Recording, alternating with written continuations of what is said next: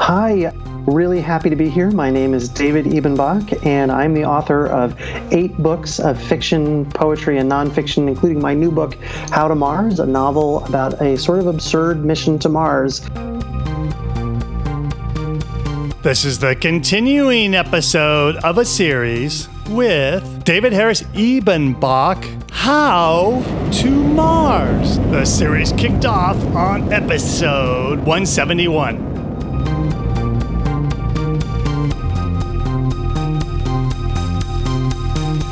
Okay, tell us about the characters.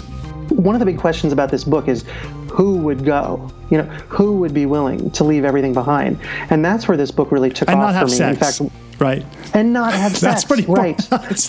It, you never come back and you don't get to have sex and you don't even know who you're going with. Um, and so that to me calls up particular kinds of characters. Um, and in fact, one of the, the opening chapter was published as a short story by the Kenyon Review, and the editors there really helped me think about the motivations of the characters. There's a lot of humor in the book, but I hope there's a lot of pathos too, because in many cases, what's driven these folks to leave Earth forever is that there's something bad that's happened in their life on Earth, and they're trying to get away from it. One of the main characters, Josh, his fiance died in a car crash. One of the other main characters, Jenny, her sister had bipolar disorder, took her own life, and so on. That folks are really trying to get away from things and, and start in this place where none of that exists. But one of the questions of the book is can you actually leave yourself behind? Even if you go nice. millions of kilometers away, you're still there, right? You bring yourself with you. Uh, and you discover, in fact, even maybe more about who you are. There's also a, an engineer named Stefan on the mission who thinks he's going because he wants to spread civilization. But he's actually, he discovers he's going because he really doesn't enjoy people and he's glad to get away from them. but it turns out there's still five other people on this new planet and he's got to learn how to deal with them. And it, uh, yeah, at one point he gets a little testy and breaks someone's fingers. So, you know, he's a source of some tension in the book. Yeah, so they're characters who, for reason or another, were willing to make an almost unbelievable decision. I'm picturing flawed characters. We're, we're going to be learning about some interesting flaws, I think, from this uh, story. I think so. I hope so. All right. Well, hey, would you like to do a reading? I'd be happy to. And in fact, I think I've queued it up pretty well because I think I'm going to read about that finger breaking incident. Ooh. This is early in their time on Mars. It's a flashback to early in their time. And it's a, a chapter from the point of view of Stefan, the engineer. Ultimately, when the incident occurred, there had been no forethought at all. It arose almost naturally out of the red orange debates. In the early week, they discovered disagreement among them as to whether Mars was, as reputation had held, a red planet, red dust, red rocks, etc., or whether it was actually orange. To Stefan, it was obvious. They had already tracked orange dust all over their white floors, so the evidence was all about. But some of the people looking straight at it insisted that the color was red. They debated about it over meals, and while at first the argument had been friendly enough, eventually people became incredulous at one another and voices were raised. Have you been tested for color blindness, you mug? Trixie said, wagging an olive loaf sandwich at Josh. It was lunchtime. Have you? Nicole said. This is bizarre, Jenny threw in. You don't have an argument. Spect- check the spectrophotometer again. Roger shrugged.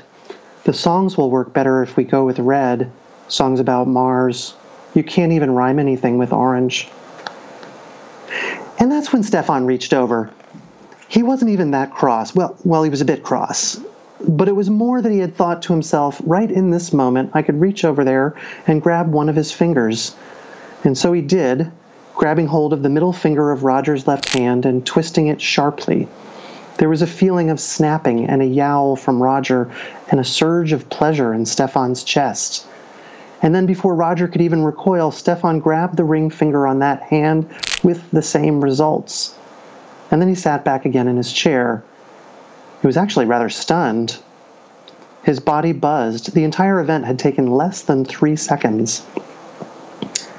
Subsequently, there was a certain amount of chaos.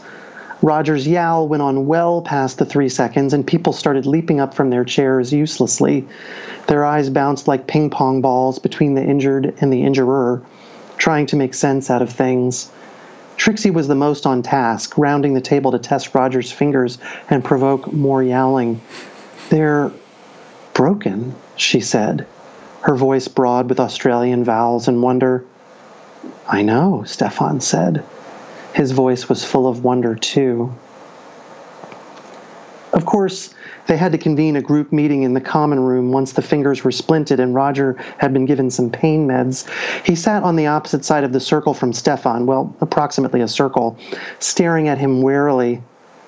So, Josh said to Stefan, in role as the team psychologist now, he was sitting on the edge of his chaise longue, leaning forward, his hands clasped between his knees, his blue eyes attempting to be soothing. There was something quite odd about the somber tone of this gathering in counterpoint with most people sitting on chaise longues. What happened there, Stefan? Stefan considered that for a moment. He wasn't sure what he was feeling in the aftermath. That hadn't become clear yet. Well, I wasn't keen on what Roger was saying, he started, and it occurred to me that I could do that instead of listening to him say more things. It occurred to you, Josh said. Yes. And then you did it. Yes, Stefan said. That's what happened. There was a pause. Then Trixie half whispered to Nicole, Has he gone crackers? Crackers, Roger said quietly, almost to himself. Josh spoke again, his eyes steady on Stefan. So, you know, you can't do that, he said. The rest of the room nodded. Too right, Trixie said. But what exactly does that mean? Stefan said. I don't know if I want to do that again, but I could do it again. Stefan, Josh began. Here, give me one of your fingers, Stefan said, holding his hand out. I'll show you. Nicole stood up abruptly and Stefan retracted his hand. He has gone crackers, Trixie said. Crackers, Roger Stage whispered. I'm not going to give you one of my fingers, Josh said. Still on your hand, I meant. Right, still no. Josh cleared his throat. What I think I'm trying to say is that you're not allowed to do that kind of thing. Not allowed by whom? Stefan said, glancing uneasily at Nicole, who was settling back down on her chaise longue, her eyes locked onto him. At this, Josh looked around the group. They nodded at him. Go on, their nods seemed to say. Not allowed by us, he finally said, by this group. Stefan sat back, sat back in his chaise as though about to start sun tanning. This was the first law ever on the planet of Mars. You cannot break the fingers of other people. Ah. Josh, Josh looked back around at everyone again. I think he said, almost as though he could hear Stefan's inner workings, that maybe we need to establish some ground rules here. I think that's an excellent idea, Nicole said with some intensity. What rules exactly? Jenny said. Trixie tapped away on her tablet and then held it up for the group to see. We could look at some classics, she said, for inspiration. I've pulled up the Ten Commandments. I'm not sure if religion's going to help things, Jenny said. Thou shalt not, Roger said quietly. Only Stefan seemed to be aware of the humor in these commandments being displayed on a tablet. Hammurabi's Code, Trixie suggested, tapping away some more. Rules, Roger said at length. The pain meds were really settling in. I'd like to make an observation, Nicole said. She sat like a military person. She always sat like that, no matter how relaxing the chair, the tight buzz cut added to the effect. We haven't talked about enforcement. Enforcement? Josh said. Nicole nodded crisply. It's one thing to say that people can't do certain things, and it's another to make sure they don't. Stefan felt his heart going. Because that's what Stefan was saying earlier, she said, indicating him, it doesn't mean anything to say something's illegal unless you also have an enforcement plan. What does that mean practically? Jenny said. It means two things, Nicole said, and then she counted them off on her fingers, unbroken, of course. It means figuring out what happens when people violate the rules, and it means figuring out who makes those consequences happen. I think we all have to all be in charge, Jenny said. General agreement ensued. Okay, Nicole said, we all enforce the rules. That means we have to come together to do that. But what happens when the rules get broken? Well, Trixie said, shrugging, punishment, I reckon. Stefan was definitely feeling alert at this point, but it wasn't precisely fear. Wait, he said, just as Nicole was opening her mouth, clearly about to ask for specific punishment ideas. There's an alternative to this. An alternative? Trixie asked. Sure, Stefan said. We could just do what we want. We could do what we want, Jenny said. Right, we could not make rules. We could all be allowed to do what we want. Trixie blinked, but I'm pretty confident I don't want you to do what you want, mate. Stefan shrugged. Then you could stop me on an ad hoc basis. That would be you doing what you want in response to me trying to do what I want. And if you're able to stop it, then it doesn't happen. If you're not able, it does happen. So, chaos, Josh said. Over his shoulder, there was a camera in the wall passively filming this whole thing. No, Stefan said, anarchy. It's a political philosophy, he added, speculatively. I don't think that what you're describing meets the definition of true anarchy, Jenny said, raising one eyebrow. I don't think so either, Josh said. Sure, it does, Stefan said. In any case, listen to me. The point is that we're on our own out here. We could be perfectly free.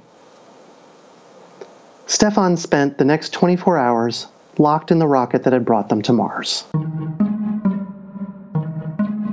All right, nice. Yeah. I, Thank you. It's a nice little slice of life to people having a political discussion on Mars. There we are. yeah, exactly. You know, social dynamics are not going to just stay here on Earth if we go to Mars. Right, right, right. They are going to go right with us. Yeah, yeah. No, that's not a political discussion. That's social contract discussion. That's what's probably a little bit closer. Huh. Wow. You know, that's a, that's going to go some through some interesting places there.